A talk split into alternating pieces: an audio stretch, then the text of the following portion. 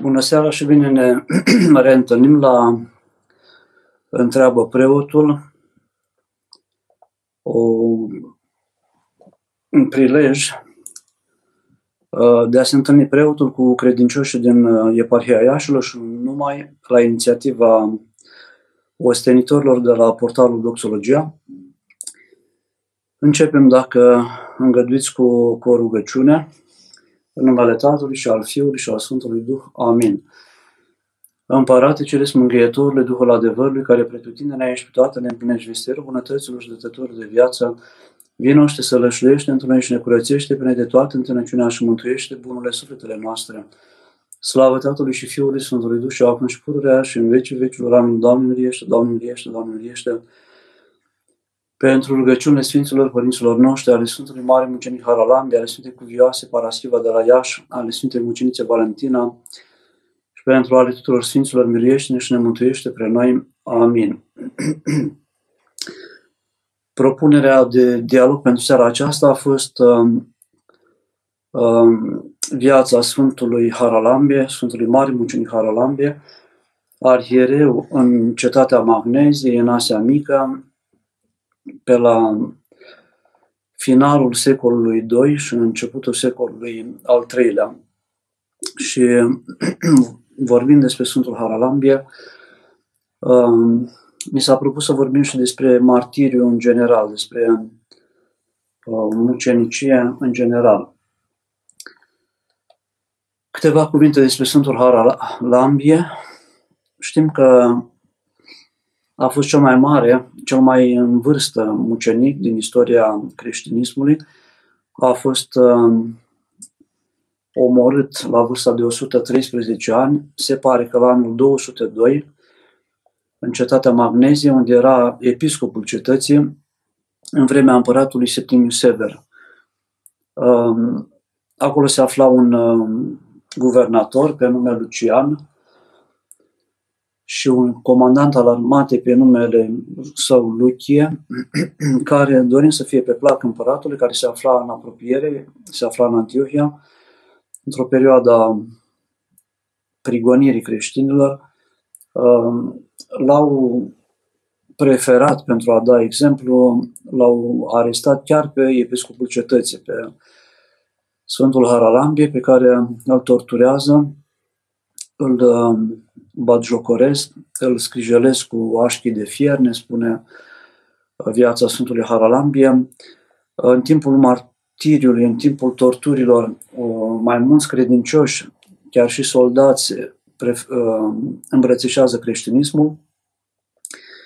Se întâmplă mai multe minuni. Lucian este paralizat, la un moment dat rămâne cu mâinile încleștate pe hainele Sfântului Haralambie, Luche și el, bagiocorindu-l și scuipându-l, suferă o, un blocaj al gurii și o întoarcere a, a, a capului. Și trimițând vorba în Antiohia împăratului Septimi Sever despre ce se întâmplă în jurul acestui episcop în vârstă și a faptului că foarte mulți uh, uh îmbrățișează viața creștină, Septimi Sever, împăratul hotărăște ca Sfântul Haralambie să vină în Antiohia unde se afla el. Acolo prigoana continuă, auzind că face minuni, a creat prilejul de a vedea niște minuni, era curios să vadă minuni. Sfântul Haralambie se spune că în Antiohia a înviat un mort și l-a scăpat pe, pe un tânăr, pe un om de demonizare. Văzând minunile fica împăratului, Uh, se botează și ea, trece la, trece la, la creștinism, Galina. Împăratul nu, nu, se, nu se moaie, nu se clintește și în final hotărâște să îi se taie capul Sfântului Mare Mucenic Haralambie, dar o istorie ne spune că a murit înainte de a fi, a fi decapitat în temniță. Istoria îl păstrează în memorie ca pe un sfânt mântuitor de Molimen, ne spune viața lui că înainte de a muri, Sfântul Haralambi s-a rugat lui Dumnezeu ca acolo unde vor fi moaștele lui, în cetatea, în zona în care va fi vor fi Sfintele sale o seminte, să lumea de acolo să fie ferită de ciumă și de foamete. Um, și în România, și în Iași, în București, în mai multe rânduri, Sfântul Haralambi a fost invocat în perioada ciumei, în special, ciuma lui Caragea, la începutul secolului XIX, a făcut foarte multe victime. Sfântul Haralambi a fost rugat pentru a scăpa poporul de această molimă. Um, sunt multe și frumoase minuni, nu numai în zona în care a trăit el, dar și în locurile unde se află Sfintele sale moaște sau unde bisericile îi poartă, uh, îl cinstesc, au hramul lui. O minune foarte frumoasă și mai recentă, pe în timpul războiului 1442, s-a petrecut în uh, sudul Greciei, într-o cetate, Filiatra, um, în urma unor atacuri ale partizanilor împotriva armatei germane. Uh, generalul uh, german a hotărât ca această cetate să, să fie arsă, să fie arestați 1500 de cetățeni orașului, să fie omorâți 100 de oameni, ca exemplu, pentru că partizanii au făcut, uh, au distrus armamentul german, au, au tulburat armata germană foarte mult. Și uh, este o relatare deci mai recentă, de câteva zeci de ani. A doua zi trebuiau să execute ordinul. Erau doi comandanți, un general în Tripoli, în nordul Africii, și cel din Filiatră din Grecia. Uh, generalul din din Filiatra, noaptea a avut uh, niște vedeni, l-a văzut pe Sfântul Haralambe. De fapt, a văzut un, un bătrân care îi spunea să nu, să nu pună în aplicare uh, ordinul de a arde cetatea și de a aresta pe oameni și de a-i omorâ pentru că ei nu sunt vinovați. Și asta s-a întâmplat de trei ori noaptea aceea, s-a trezit tulburat, a doua zi hotărât totuși să, să execute ordinul Uh, acest general Contau a sunat la Tripoli pentru a primi încuvințare pentru, pentru împlinirea ordinului, dar uh, ofițerul de la Tripoli avusese și el aceeași revelație și a hotărât să nu se mai uh, aplice ordinul de a, distruge, de a arde cetatea și de a omorâ oameni și de a aresta o parte dintre ei, 1500 dintre, dintre greci care urmau să fie trimiși în Germania. S-a renunțat și a fost o foarte mare bucurie peste cetate. Iar peste câțiva ani de zile, după ce s-a terminat războiul, la câțiva ani, acest general împreună cu soția au venit la data de 11 februarie, nu pe 10 februarie, când n-au reușit să ajungă, au ajuns cu o zi mai târziu, în Grecia și s-au bucurat cu credincioșii de acolo, uh, povestindu-le încă o dată și încă o dată minunea pe care Sfântul Haralambia a făcut-o cu cetatea Filiatra, um, care avea ca patron pe Sfântul Haralambia. Sunt, um, este biserică și Neaș, o biserică unde preot paruh este Părintele Radu Brânză, undeva în Copou.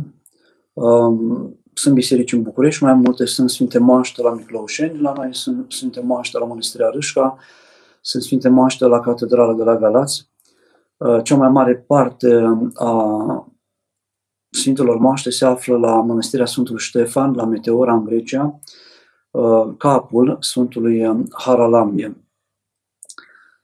La noi în Iași, uh, biserica, după cum ne spune Sadoveanu, în Hanul la Ancuții, în romanul sau Hanul la Ancuții, povestește modul cum s-a construit Biserica Sfântului Haralambie din Iași.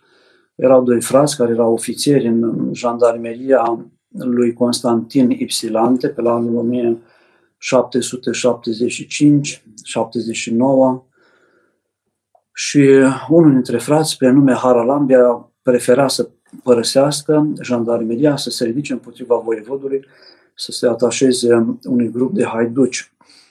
Fratele său, comandantul jandarmeriei, pe nume Gheorghe, a fost um, somat de voievod în mai multe rânduri să-l prindă și să-l neutralizeze pe Haralambiei, care făcea atâta tulburare și în județul Iași și în partea uh, neamțului. Și um, după mai multe încercări de a-l prinde, într-o confruntare armată, undeva lângă Mănăstirea Varate, fratele său, din greșeală, Gheorghe îl împușcă pe Haralambia și lucrul acesta îl determină ca pentru a simți iertarea lui Dumnezeu să construiască o biserică la Iași, biserică începută la anul 1779, încheiată destul de târziu, la 1804, cu hramul Sfântului Haralambia. S-a retras și el din armată, din jandarmerie și uh, s-a ocupat de construcția acestei biserici, care este frumoasă și uh, sălășluiește pe dealul uh, Sărăriei, spre Copo, până astăzi, o biserică din piatră masivă, făcută după stilul vremii. Sfântul martirii, primul martir în Vechiul Testament este considerat Abel, cel care a fost omorât de fratele său Cain din invidie. În Noul Testament, primul martir este considerat uh, Sfântul Arhidiacon Ștefan, primul martir al creștinilor. Um, martirii continuă până astăzi, vedem ce se întâmplă în Siria, dar și în anumite țări din Africa. Um, a fost o epocă a persecuțiilor în primele secole foarte acerbă, începând cu împărații uh, persecutori, cu Nero, cu Domitian, cu Traian, cu Comodus, cu Marc Aureliu, cu Septimius Sever, cel care l-a, uh, a dat ordinul pentru martiriu Sfântului Haralambie, cu Deciu, un mare prigonitor și el, cu Diocletian, Constanțiu Clor, după perioada, după 313, uh, Iulian Apostatul, pentru 2 ani de zile, 350 361-363, împărați care nu acceptau să fie altcineva împărat decât ei, creștinii nu se puteau închina decât împăratul Hristos, doar pe el îl puteau uh, uh, adora. Uh, știm că s-a înființat un cult al împăratului în Imperiul Roman și împărații așteptau și ei să fie adorați, uh, uh, li se făceau statui după chipul lor care erau așezate în orașe și cărora Um, li se închinau um, cetățenii Imperiului Roman. Au fost prigoniți creștini și um, de către eretici, de arieni, semi-arieni, dar și de către alte uh, curente, membri altor curente eretice care s-au abătut de la dreapta credință, dar ereticii care semiarieni sau arieni care aveau împărații de partea lor sau conducătorii unor regiuni, guvernatorii sau comandanții de oști sau uh, de cetăți, aceștia foloseau brațul uh, imperial pentru a-și anula, între ghilimele, nu erau dușmanilor, dar a-și anula în mintea lor inamicii, cei care uh, erau creștini ortodoxi. Și Valens, spre exemplu, un împărat care a fost um, de partea arienilor și a semi-arienilor, a prigonit o mulțime de creștini, în special și în Capadocia, în vremea Sfântului Vasile cel Mare, sunt creștini omorâți. A avut un conflict și cu, și cu Sfântul Vasile cel Mare, Valens, um, încercând să-și impună credința sa semi-ariană. Sfântul Vasile cel Mare s-a confruntat și cu Modest, guvernatorul Um, Capadociei. Uh, deci nu numai împărații direct, ci și ereticii uh, conlucrau la prigonirea uh, creștinilor ortodoxi și um, de multe ori se ajungeau să fie martirizați, să fie omorâți. Cuvântul martis în limba greacă înseamnă martor, martiria înseamnă mărturie. Martirion înseamnă martirium. La început, în antichitatea greacă, dar și creștină, uh, martirul era un martor care depunea mărturie la tribunalul civil, era un termen uh, de drept uh, care se folosea în justiție, dar acest, acest termen încet, încet a căpătat o altă încărcătură și martirul Uh, a devenit cel care și-a dat viața pentru apărarea adevărului, pentru mărturia pe care a depus-o uh, pentru Hristos. Uh, desemnează pe cel care, martirul, pe cel care predică Evanghelia, predicatorul Evangheliei, odată cu, cu trecerea timpului. Deci, din înțelesul de cel care informează, cel care aduce o, o mărturisire pe oculară sau din cele auzite la un tribunal în apărarea sau împotriva unui uh, inculpat pe o temă socială, politică, știu eu, um, morală, termenul acesta intră în, în vocabularul bisericii, dar și nu numai al bisericii, al întregii culturi europene, ca cel care mărturisește pe Hristos și care își dă viața uh, pentru Hristos. Martiriul presupune mărturisirea unui învățător a cuiva care te-a învățat ceva um, și pe care tu îl mărturisești, pentru care tu uh, pledezi, depui mărturia. Ucenicul, și ne gândim întotdeauna la ucenicul, ucenicul lui Hristos, este cel care uh, își încununează mărturia prin uh, oferirea vieții și oferă și viața pentru, uh, pentru a-L mărturisi pe Hristos. Pe acesta pe care îl mărturisește, de la care a învățat, în care el crede, al cărui adevăr este pentru el fundamental, suprem, vital, uh, și se presupune că ucenicul care îl mărturisește pe Hristos este unit cu Hristos. Cel care îl neagă pe Hristos, cel care nu îl mărturisește pe Hristos, este despărțit de el. Și toți cei care uh, l-au urât pe Dumnezeu, pe Hristos în istorie, uh, i-au urât și pe ucenicii uh, Domnului Hristos. Așa încât până astăzi putem vorbi despre martiri, chiar dacă nu în accepțiunea de jertfă totală, dar de mărturisire a lui Hristos putem vorbi despre martori, mărturisitori al lui Hristos până în zilele noastre. Avem mai multe dovezi și în actele martirice și în mărturiile unor sfinți că um, Hristos a fost de față atunci când un sfânt a fost martirizat. A fost prezent Dumnezeu, acolo Duhul Sfânt, a fost prezent Hristos, cel care i-a și întărit ca să poată suporta chinurile la care au fost supuși um, martirii așa încât um, avem mărturii despre sfinți care au murit zâmbind sau în foarte um, în lumină sau în pace, uh, ca și cum nimic nu, se, nu s-ar fi întâmplat um, grav în viața lor, ci din contra, ca și cum ar fi trăit o experiență frumoasă, pozitivă, eliberatoare, care uh, îi apropia, îi făcea să fie cu, uh, cu Hristos. La primii creștini, suportarea martirului într-o formă din aceasta luminoasă, ușoară, um, iertătoare, era și dovada prezenței lui Dumnezeu în cel martirizat. Era dovada că Hristos era, a fost cu el.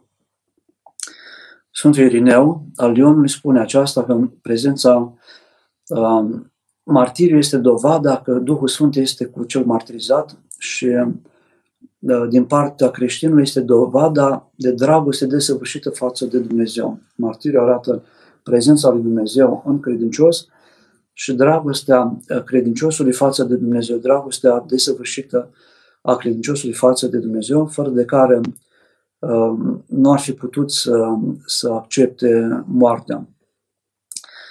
Martiriul este cel care rămâne credincios misiunii făcute la botez, sau făcute de naș la botez, promisiune de a aparține lui Hristos în orice, în orice situație, cu orice preț. Creștinii și-au dorit să-L urmeze pe Hristos și să urmeze cuvintele Mântuitorului care spune, pildă v-am dat, ca precum v-am făcut eu vouă să faceți și voi. Uh, la Ioan, capitolul 13. Și îl vedem pe Sfântul Apostol Pavel care, urmând pe Hristos, la un moment dat spune că nu mai trăia el, ci trăia Hristos în, în el. Nu mai trăiesc eu, ci Hristos trăiește în mine, spune la Galaten, capitolul uh, 2. Viața lui sau unirea lui cu Hristos a fost atât de, de mare, de adâncă, încât el nu mai simțea că trăiește, ci s-a smerit, s-a golit de sine și lăsa pe Hristos să facă voia lui cu, cu el, cu Sfântul Apostol Pavel, să trăiască Hristos în, în el. De asemenea, Sfântul uh, întâiul mucenic, Sfântul Arhideacon Ștefan, um, are aceeași um, um, imitație a patimilor lui Hristos și în ceasul martirilor, martirilor se roagă asemenea Mântuitorului, Doamne, nu le socoti lor păcatul acesta, spune Sfântul Apostol Luca în Faptele Apostolilor la capitolul 7. Părintele Stăniloae vorbește foarte frumos despre martiri și despre mucenici și el ne spune că doar predarea totală lui Dumnezeu a omului înseamnă ascultarea față de el și unirea cu el. Ascultarea cuprinde în ea predarea și realizează unirea. Această ascultare o cere Dumnezeu de la noi, deoarece vrea să ne unim cu El, deoarece omul se mântuiește doar în unire cu Dumnezeu. Toată viața omului este o încercare de a se uni, de a renunța la omul vechi, la patim, la tot ceea ce nu este dumnezeiesc în noi, să se unească cu Hristos, urmându-i, por, urmând poruncilor lui Hristos, dar urmând și vieții lui Hristos. Și atunci omul care se, se apropie de Dumnezeu domodește și disponibilitatea de a um, o parte dintre creștini au această ocazie, această șansă de a, de a depune mărturia aceasta totală uh, înaintea oamenilor și înaintea lui Dumnezeu, uh, prin care își arată uh, de plină credință și de plină dragoste față de Dumnezeu. Starea de martiriu, martiria, este o stare firească pentru creștinul din toate vremurile, și din vremurile de demult și din, de astăzi, pentru că presupune asumarea responsabilității um, în biserica acea um, apostolică de a um, îl mărturisi pe Hristos în orice, în orice timp și în orice situație. Și nu neapărat în tip um, sângeros, nu neapărat uh, renunțăm la viața uh, trupească. O mărturisire o putem face în familie, prin modul nostru de a fi, în, uh, la școală, în uh, cercul de prieteni, oriunde ne-am aflat noi, uh, uh, putem să-L mărturisim pe Hristos în, în, uh, în, uh, în viața pe care o trăim. Sfântul Grigorie, ne mai vorbește și despre o, un alt fel de martiriu um, care se dovedește sau se vede în lupta cu patimile. Dă o tâlcuire teologică a muceniciei. Sunt două feluri de mucenicie, cea într-o ascuns și cea la arătare. Chiar dacă martiriul cel din afară lipsește, el are aceeași însemnătate cu cel din, într-o ascuns, că în sufletul este cuprins de fierbințeala doririi și a patimii, este vorba aici, în chip lămurit, despre mucenicia sângelui și mucenicia voinței, așa cum putem vedea și în alte scrieri ale Sfinților Părinți, ne spune Sfântul Grigoria. Au suferit în chip nevăzut cursele vrășmașului și au iubit în viața aceasta dușmanii, s-au împotrivit tuturor dorințelor trupești, aducându-se pe ei înși jertfă prea puternicului Dumnezeu, căruia și-au închinat inima, s-au făcut și în vremuri de pace mucenici. Deci, Um, găsim și la Sfântul Irineu și la Sfântul Grigorie, este vorba despre Grigorie, papa al Romei, um, mărturii care arată că un creștin poate fi mărturisitor, poate fi martir um, și în vremuri de pace, nu neapărat în fața împăraților prigonitori. Martiriul este urmarea convingerilor pe care le are creștinul că Hristos este viața, este cale, este adevăr, este totul pentru noi. Și uh, îl caută pe Hristos să-L aducă în viața lui, îl trăiește pe Hristos. Sfinții Apostoli l-au văzut pe Hristos, l-au atins pe Hristos, l-au auzit pe Hristos. Au fost sfinți care uh, l-au, l-au văzut și ei pe Hristos, dar nu în trup, cum s-a întâmplat în perioada apostolică, și Sfântul Serafim l-a văzut pe Hristos, Sfântul um, Siluan l-a văzut pe Hristos um, și s-au încredințat de existența lui sau l-au trăit pe Hristos într-o experiență duhovnicească foarte înaltă Deci au fost martori al lui Hristos, apoi l-au uh, mărturisit pe Hristos, cel, uh, pe cel pe care l-au, l-au simțit sau l-au trăit sau l-au văzut. Și unii dintre, dintre credincioși au fost și martiri. Deci au fost martori, mărturisitori și apoi au fost și martiri, adică au renunțat la viața lor pentru a spune adevărul, pentru a-L mărturisi pe Hristos, care este uh, viața cea adevărată și veșnică. Este um, și viețile tuturor sfinților, cum este astăzi viața Sfintei Valentina, care și ea a fost tânără, fecioară. Ea foarte tânără, astăzi, pe 10 februarie, sărbătorită, Sfântul uh, Mare Mucenic Haralambie, foarte în vârstă. Nu contează vârsta, tinerețea sau bătrânețea, atunci când uh, îl ai pe Hristos în inima ta, uh, se depășește uh, timpul și omul care îl trăiește pe Hristos îl mărturisește pentru că nu poate să facă altcum, altfel.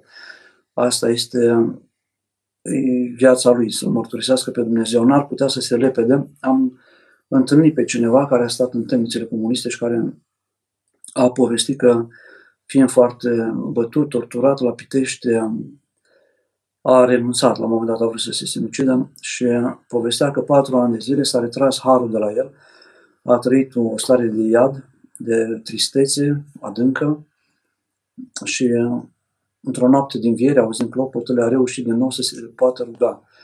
S-a rugat, Doamne, iartă-mă, Doamne, așa nu se mai putea nici măcar ruga. După o apostazie, când se retrage harul omului și măcar nu se mai poate ruga. Mi s-a părut îngrozitor mi s-a părut o experiență îngrozitoare ce a trăit de el. Uh, de aceea creștinul nu se poate separa de, de Hristos. Uh, și nu face aceasta din frică, ci din dragoste. Dumnezeu nu vrea să facem lucrurile de frică, forțați, ci preferându-L, iubindu-L, apropiindu-L într-o libertate, apropiindu-ne de El într-o libertate. Cred că și în zilele noastre, dacă cineva este un foarte bun creștin, este un, nu are cum să nu fie mărturisitor. De fapt, uh, nici nu cred că există creștin care nu este mărturisitor. Și parcă spuneam și altă dată, am văzut un cuvânt a Sfântului Ioan Gură de Aur care spune eu nu cred în mântuirea celor care nu-L mărturisesc pe Hristos, care nu-L propovăduiesc, care nu mărturisesc adevărul lui Hristos uh, celor din jurul Lui. Nu cred în mântuirea acestor creștini. Un fricoșător cuvânt.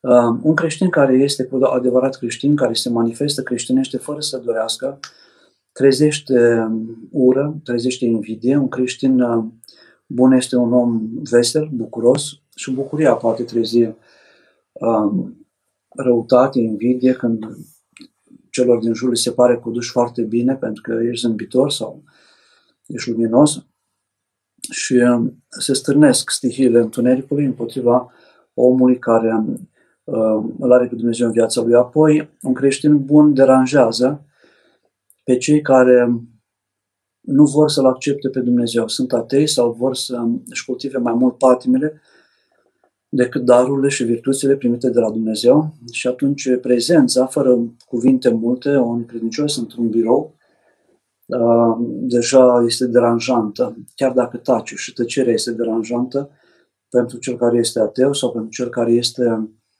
uh, slab, puțin credincios și vrea să continuă să trăiască în patim. Așa că uh, mărturisirea și suferința venită din mărturisirea credinței continuă cât uh, va exista lumea aceasta până la sfârșitul veacului, pentru că uh, Hristos mărturisește în lume prin gura credincioșilor, făptuiește în lume prin mâinile prin vocea, prin fapta credinciosului și întotdeauna, și așa este fire să fie, uh, se vor tulbura, cum spuneam, duhurile întunericului și oamenii care uh, fac lucrarea celui rău, celor care cultivă patimile, cum spuneam, patima puterii, patima avuției, patima desfrânării, patimile care uh, uh, care sunt mustrate în Evanghelia lui Hristos. Dacă sunt întrebări, că s-au depășit uh, cele 30 de minute și pot să răspund, Sunt câteva întrebări. Dan, cineva, de ce se face Părinte Aghiazm în ziua de Sfântul Haralambie? Există vreo tradiție pentru slujba aceasta din ziua de 10 februarie? Mulțumesc. Sfântul Haralambie în România, cu siguranță, și dar și în alte țări ortodoxe, este și un sfânt, asemenea Sfântului Trifon, care ajută în gospodărie uh, uh, și se face aghiazmă cu care se stropește peste animale. Ca și Sfântul Trifon alungă uh, insectele de sănătate animalelor din gospodăria omului. Este cunoscut la noi în România ca, ca dătător de prosperitate în gospodărie. Cristian. Am citit că Sfântul Harambe ar fi avut 115 ani. Când a fost martirizat? Există dovezi în sensul acesta? Există martirologii, um, un fel de jurnale de la bisericile vechi, 113 ani, nu 115, avem viața, ne spune viața lui, se consemnau la, la biserici uh, prezența mormintelor Sfinților Mucenici uh, pentru a nu se pierde și pentru a putea să se, pentru a se face uh, pe mormântul unui mucenic în vechime se făceau capele sau biserici. Cu timpul bisericile acelea deveneau neîncăpătoare, se făcea sau se adăuga un corp bisericii sau se făcea o biserică mai mare, stricându-se cea veche sau construindu-se lângă mormântul respectiv o altă biserică mai mare și era riscul de a se uita. Și um, avem um, Actele Martirilor este o carte în uh, părinți și scriitori bisericești, poate fi consultată. Uh, mărturii din vremea, din secolul, uh, primele secole creștine despre Sfinții Martiri. Avem foarte multe mărturii, o mie de Sfinți Mucenici numai în zona Capadocie, centrul Turciei de astăzi, în Sfinții 40 de mucenici, Sfântul Mamant, Sfânta Iulita, în vremea care a trăit în vremea Sfântului Vasile cel Mare și despre care scrie Sfântul Vasile cel Mare și le face și cuvântări la uh, necrologul, la mormântarea. Și aceste necrologe se păstrează. La Sfântul Vasile a scris, uh, cred că, cinci necrologe despre Sfinții Mucenici din timpul lui.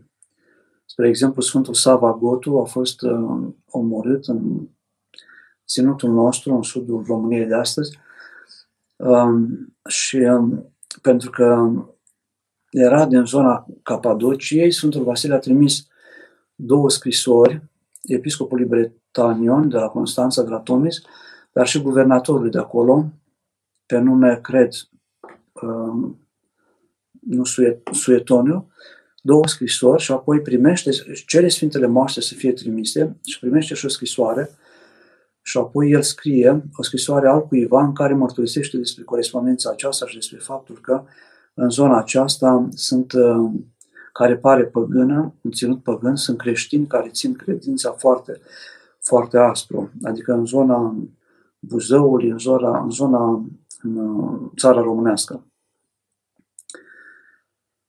Aura, atunci când o persoană este grav bolnavă, în stare critică și este nevoie de o minune din partea lui Dumnezeu, ce rugăciune pot face cei apropiați și cum ar trebui să se roage? Ce altceva ar mai trebui să facă cei apropiați?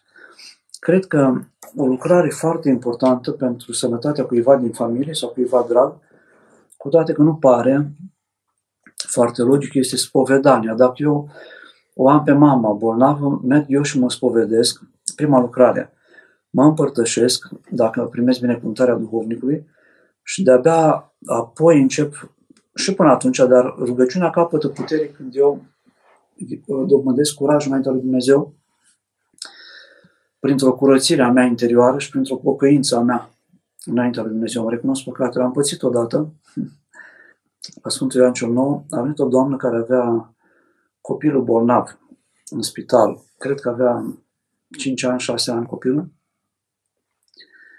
Și venea la biserică, a venit de două, trei ori în perioada aceea, două săptămâni, și am spus să se spovedească. Și apoi am mai spus și faptul că, zic, Doamne, aveți copilul bolnav și vă uitați foarte tare, și făcuse manicura foarte atent, era foarte... Nu părea că ceva nu se potrivea. Era foarte aranjată, machiată. Și venea și se văita la biserică și am rugat-o să se spovedească și nu prea vrea să se spovedească. Dar ce părinte, dar cum adică să mă spovedesc? Și am început să spun, păi să spuneți că mai vă chinuie invidia, că v-ați mai certat, că trebuie să vă iertați. Și cred că am nimerit vreo două păcate, că s-a supărat foarte. Dar ce am venit să-mi spuneți ce fac eu? Nu, v-am zis așa ca exemplu, la întâmplare. Este bine să vă împăcați cu Dumnezeu și apoi rugăciunea va fi mult mai uh, primită. Deci, spovedanie, Sfânta Împărtășanie cu binecuvântarea duhovnicului,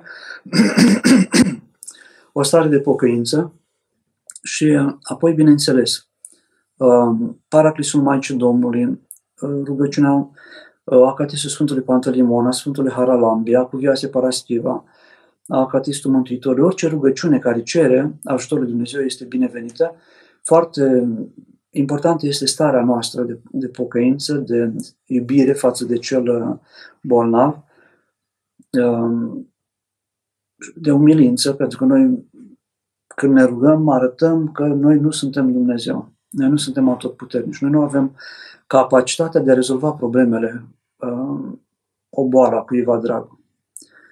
Și ne punem în perioada aceeași întrebare, oare Dumnezeu, de ce a îngăduit acest lucru? Care este pedagogia lui cu mine? Sau cu mama, sau cu fratele, sau cu copilul, sau cu soțul, sau cu soția, cu cel care se află în boală. Și trebuie consultat și duhovnicul și dat și pentru pomenire la biserică numele celui bolnav ca să-l pomenească și preoții. Cum pot fi pregătiți părinții pentru pierderea unui copil pus de o boală gravă?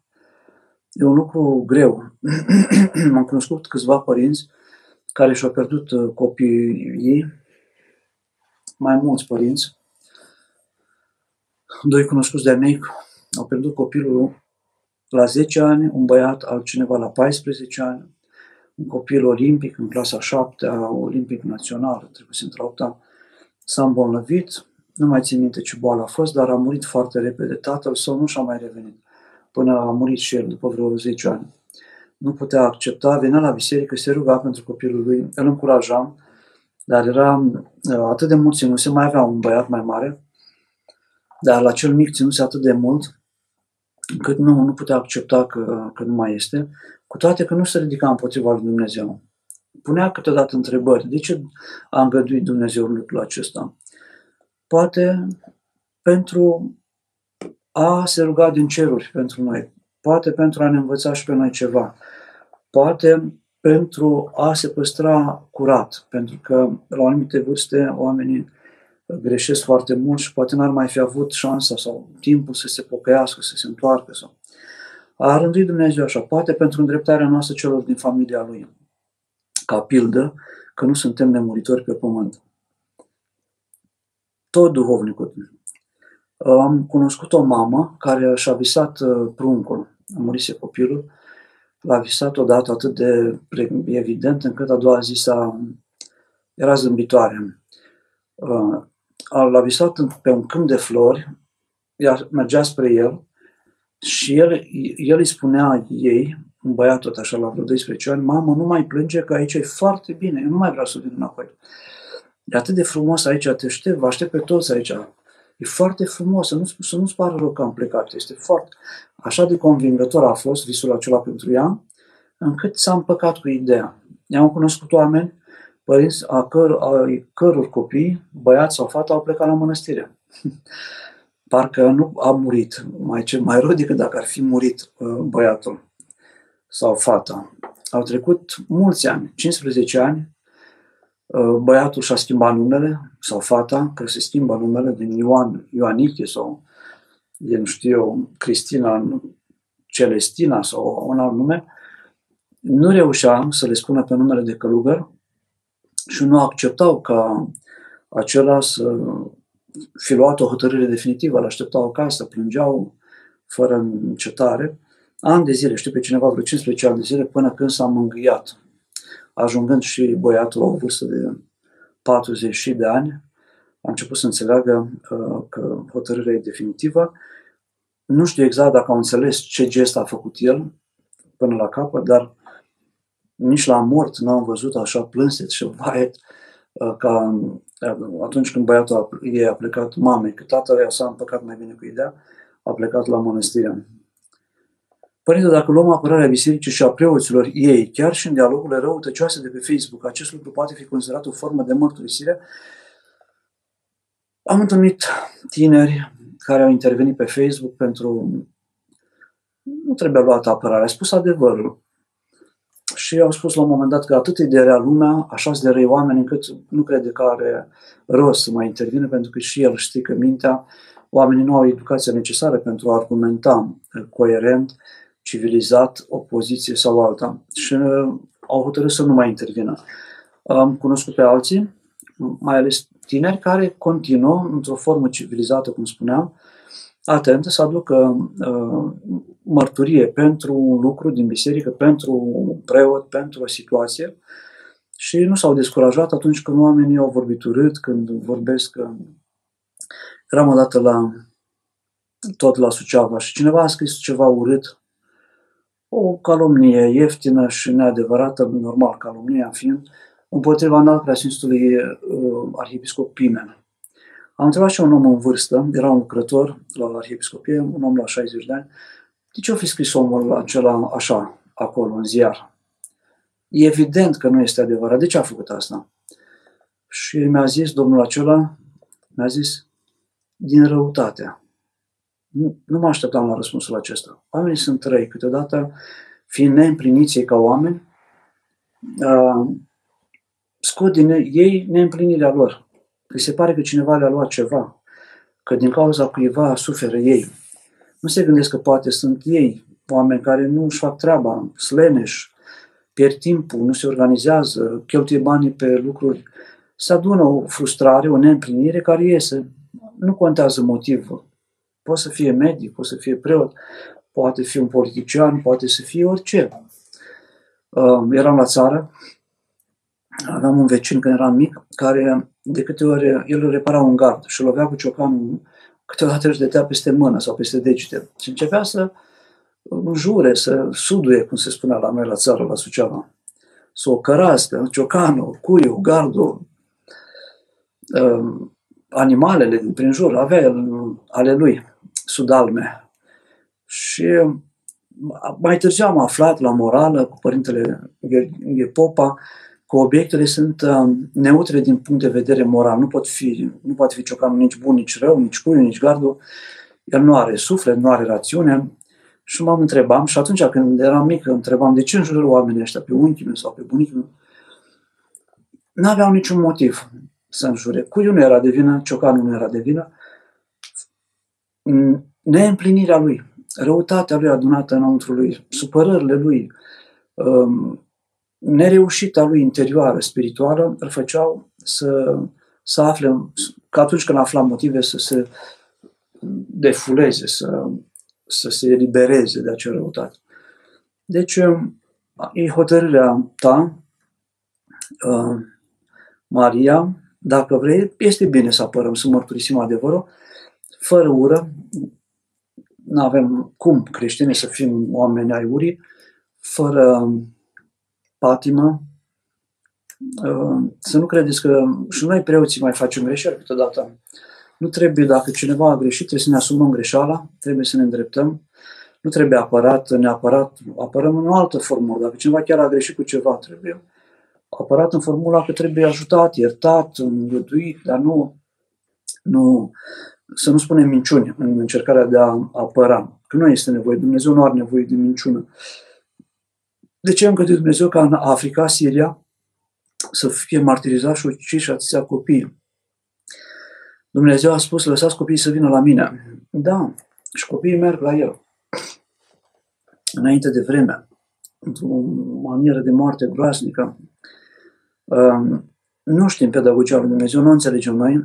Este nefiresc pentru o minte a unui om care a crescut într-o familie, lucrurile s-au desfășurat normal, a mers la școală, și-a făcut bradul de Crăciun, a oferit cadouri, a primit cadouri, a fost cu părinții în excursie și cu școala, să se întâmple lucruri care, pentru care nu suntem pregătiți. Este nu, de inexplic, inexplicabil. Dar uh, musulmanii, în special, uh, au și ei politica lor. Tot pământul este al lui Allah. în Evul Mediu și căutau să cucerească zone noi pentru a aduce pământul lui Allah. Și toți viețuitorii de pe pământ au nevoie să îl descopere pe, pe Allah, să devină musulmani. Asta e porunca pentru ei și fac lucruri care poate încercăm să aducă satisfacție lui Allah, lucruri care nu se cade a fi făcute.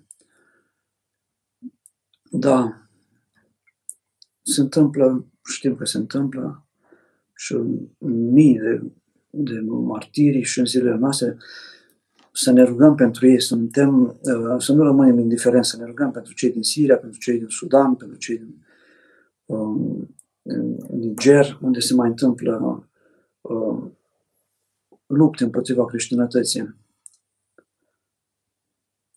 Ați vorbit de retragerea harului. Cum să ne găsim, să nu greșim atunci când se retrage harul? Harul se retrage atunci când omul a făcut o greșeală. Sunt oameni care se roagă atent și poate mai ales cu rugăciunea Doamnei Iisuse Hristoase, Fiul lui Dumnezeu, miluiește-mă, care devin foarte atenți la lucrarea Harului în inima și în inima lor, în sufletul lor, în viața lor, câteodată fac greșeli fără să-și dea seama. Ei nu simt greșeala, a fost o greșeală poate minoră, dar au supărat pe cineva, au spus un cuvânt fără să, crea, să știe că acel cuvânt îl va răni atât de tare, pentru că nu știa tot contextul vieții celuilalt, dar n-au simțit că au greșit, dar au simțit părăsirea harului. Se opresc, se liniștesc și se întreabă unde am greșit eu de a pleca harul de la mine. Reiau ora de dinainte, fiecare moment, reiau ce au făcut, cum, care au fost cuvintele pe care le-au adresat, pe cine a supărat. Și încet, încet își dă seama, găsește cam unde a greșit. Își cere iertare, se împacă și harul se întoarce se pocăiește și recunoaște greșeala și are se întoarce. Trebuie un alt efort, din nou, un efort pentru a aduce harul. Această retragere a harului, venirea harului este și o pedagogie a lui Dumnezeu pentru a da valoare harului, pentru a înțelege ce înseamnă o viață fără să mai trăim pe Dumnezeu prin har în, viață, în fiecare zi. Sfântul Siluana Tonută, Sfântul Sofronii Saharov, a avut patru ani în care nu a mai simțit harul. Sfântul Siluan, 14 ani, dar și alți sfinți au simțit o retragere a Harului, unii au simțit o stare de mm, sfinți ruși de la Kiev, o stare de nebunie.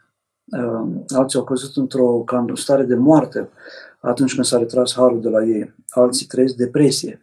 Cel mai frecvent este o stare de depresiune, de, de limita cu deznădejdea, despre care vorbește Sfântul Siluan Atonitul. Câteodată, dacă nu ne cerem iertare, degeaba mergem la spovedit.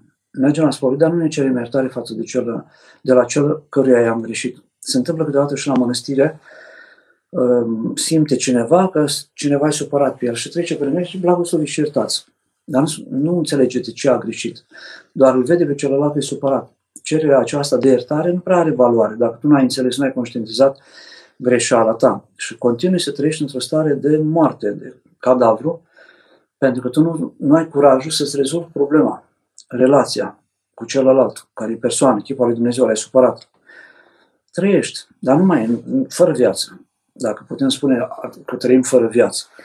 L-am supărat foarte tare și apoi uh, trăim și noi. Dar până nu ne împăcăm, nu ne iertăm, credem că va trece de la sine. Sunt situații în care aia, lasă că timpul le rezolvă pe toate și evităm să ne împăcăm cu acela, cu celălalt, dar nu se rezolvă dacă noi nu facem nimic.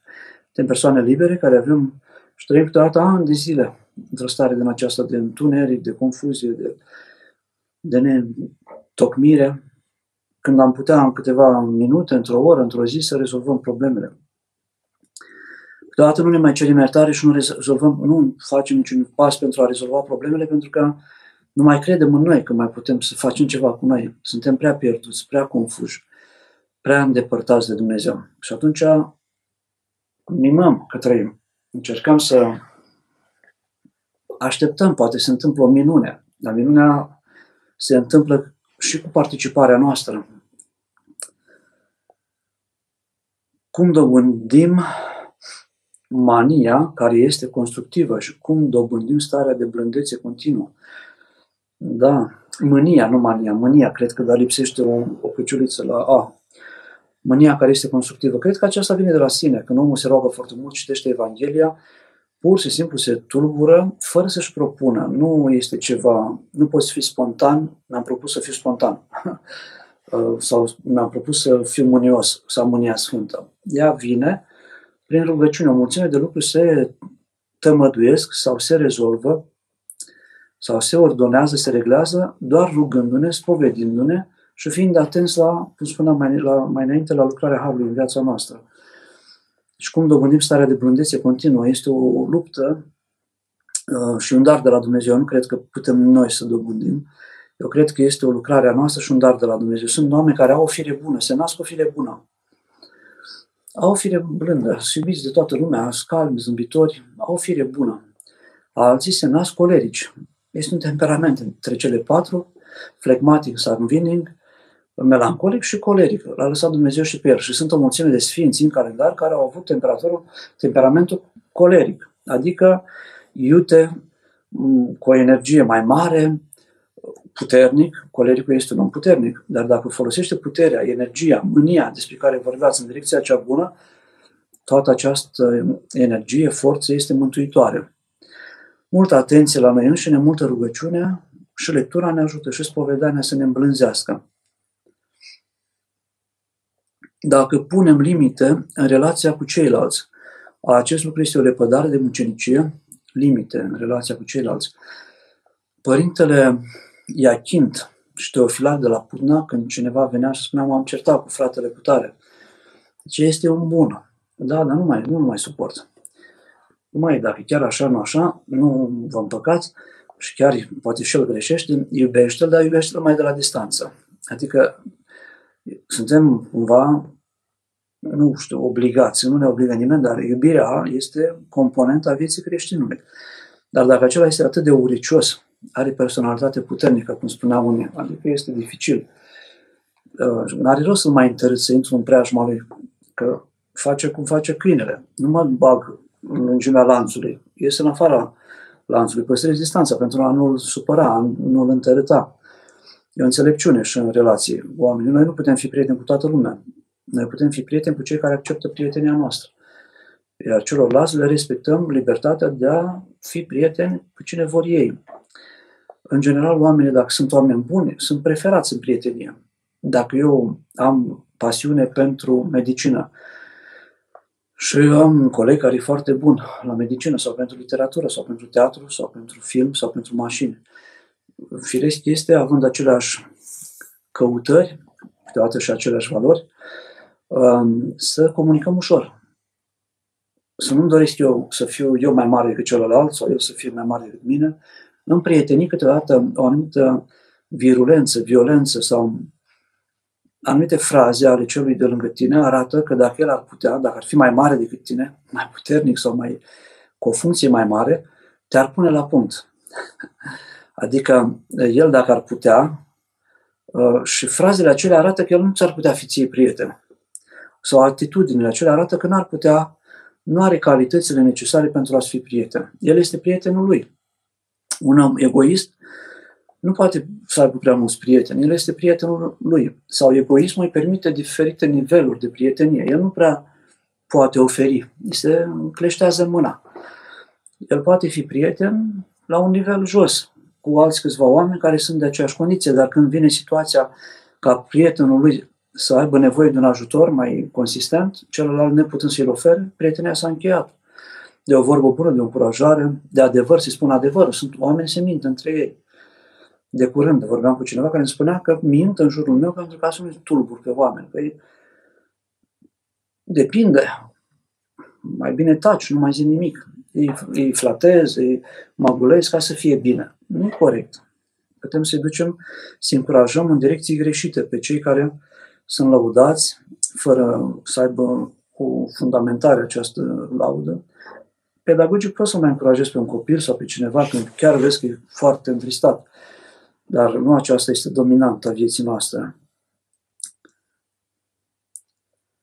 Limite. Păi punem limite cu relațiile cu prietenii care nu ne sunt prieteni sau care nu o lau pe Dumnezeu în viața lor. Stăm mai la distanță, ne rugăm pentru ei. Părinte, acceptă biserica o diferență de 10 ani între viitorii soți, femeia este mai mare. sunt și căsătorii cu uh, soții mai de curând, acum am vorbit, cineva, uh, doi bătrâni, au peste 80 de ani, ea 87 și el avea vreo 79 sau 80, au avut o viață foarte frumoasă. Deci asta ține de, de ei, de duhovnicul lor, de să-i sfătuiască așa. Și normal că atunci când, când e diferența prea mare de vârstă, la cel mai în vârstă poate să apară gelozia. Este mai vulnerabil în ce privește gelozia. Dar oare s-a uitat la cineva, dar oare nu este ceva, poate că vorbesc între ei. E mai sensibil. Poate deveni mai sensibil cel mai în vârstă. Dar sunt cazuri în care a fost căsătorii foarte reușite. Astăzi se împlinesc 102 ani de la nașterea Părintelui Stim Pârvu. Ați putea evoca puțin personalitatea acestui mare duhovnic, l-ați cunoscut. Dar l-am cunoscut și am fost uimit de ceva, nu pot spune de ce, ceva, ceva, o anumită libertate interioară. Am fost uimit să văd ce cultură generală are. Am cunoscut de câteva ori, mi-a vorbit despre Dostoevski și Tolstoi, odată la Petru Vodă și am spus, de unde știți toate personajele, pe Ipolit, pe Ivan, pe Dimitrie, pe... de unde știți pe toți aceștia? Pe Sasha, pe Ecaterina, pe... În închisoare am avut oameni care vorbeau foarte mult despre mari scriitori, Shakespeare, Tolstoi, Dostoevski. O altă dată l-am întâlnit la Sfântul Ioan. A venit pe acolo și a întrebat ce se întâmplă în biserică. Este restaurată biserica aceasta. Cum se restaurează? Pictura se fixează, se spală și apoi se consolidează, cum se injectează și se lipește fresca. Dar Sfinția voastră ce mai faceți? Zice, cam ca pictura asta, mă mai consolidez, mai injecții, mai... Uh, și a început să povestească despre Sfântul, uh, despre uh, construcția bisericii de către Petru, de către Bogdan al III-lea și despre bisericile lui Petru Rareș și din Moldova. Am fost fascinat, uimit să văd cu ce simplitate știa detalii pe care le știu istoricii de artă sau pictorii de frescă. Deci m-a uimit cultura lui, m-a uimit starea lui de pace interioară și mai am și alte amintiri frumoase cu Părintele Iustin, Dumnezeu să-l odihnească cu drepții și să-l, să se roage și pentru noi. Florentina, mai avem două, trei minute. Cum trebuie să mă comport cu soțul meu care suferă din cauza sexualității și nu mă respectă zilele de post? Normal, respingerea e ceartă sigură. Cred că și Sfântul Apostol Pavel ne spune soții să se despartă până la o vreme, perioada de post. Dacă sunt tineri, cred că și duhovnicii îngăduie, să zicem, sau nu îngăduie, pentru unitatea familiei, um, nu sunt atât de aspri, de canoniști. Pentru că, fiind tineri, la un an, doi, trei de căsătorie, oamenii sunt încă în cunoaștere, în au nevoie să depășească niște momente, un timp și apoi să se organizeze duhovnicește mai bine. Trebuie răbdare și um, înțelepciune și spovediți amândoi la același duhovnic. Loredana, să rămân, am o relație de 2 ani cu un băiat foarte bun, dar la distanță. Eu în Constanța, el la Iași. Între timp au fost între noi multe ispite și încercări, ne-am văzut de două ori. Crezi că este voia lui Dumnezeu? voia lui Dumnezeu de la distanță, eu cu siguranță cred că mai sunt încă 5.000 de băieți cu minți și buni în Constanța și 5.000 de fete la, la Iași. Dacă este iubire foarte curată și puternică, eu cred că se poate se tremuți la Iași tu, Loredana, sau se mută el la Constanța, se găsește o soluție. Sunt atâtea cazuri, oameni care s-au cunoscut și s-au mutat el de la Timișoara la Suceava sau de la Craiova la București și așa mai departe, pentru că iubirea a fost mai puternică decât uh, dorul de satul natal sau de locul în care mai importantă și mai puternică. Uh, tot duhovnicul vă, vă ajută să vă găsiți calea și echilibru, dar în doi ani de zile, două întâlniri, mi se par Uh, cred că și cei din închisoare se văd care stau în închisoare au vizite mai dese de la soție sau de la... Dacă este iubire, oamenii se caută mai des. Doamne ajută, este normal ca un preot să boteze un copil care are naș necununați, iar nașa este însărcinată. Nu are treabă dacă nașa este însărcinată sau nu. Um, și când sunt, da, dacă sunt necununați, asta nu înseamnă că ei sunt nași care, na, sunt nași și nașa este însărcinată, probabil cu nașul cu care încă nu este cununată. Uh, un singur naș poate fi, dar cred că întrebarea ta bate în următorul aspect. Uh, nu pot fi uh, exemple morale ei. Din, punct de, din moment ce ea este însărcinată, înseamnă că este o, o femeie care își dorește copii și are un punct uh, în plus. Este un, un, ceva pozitiv.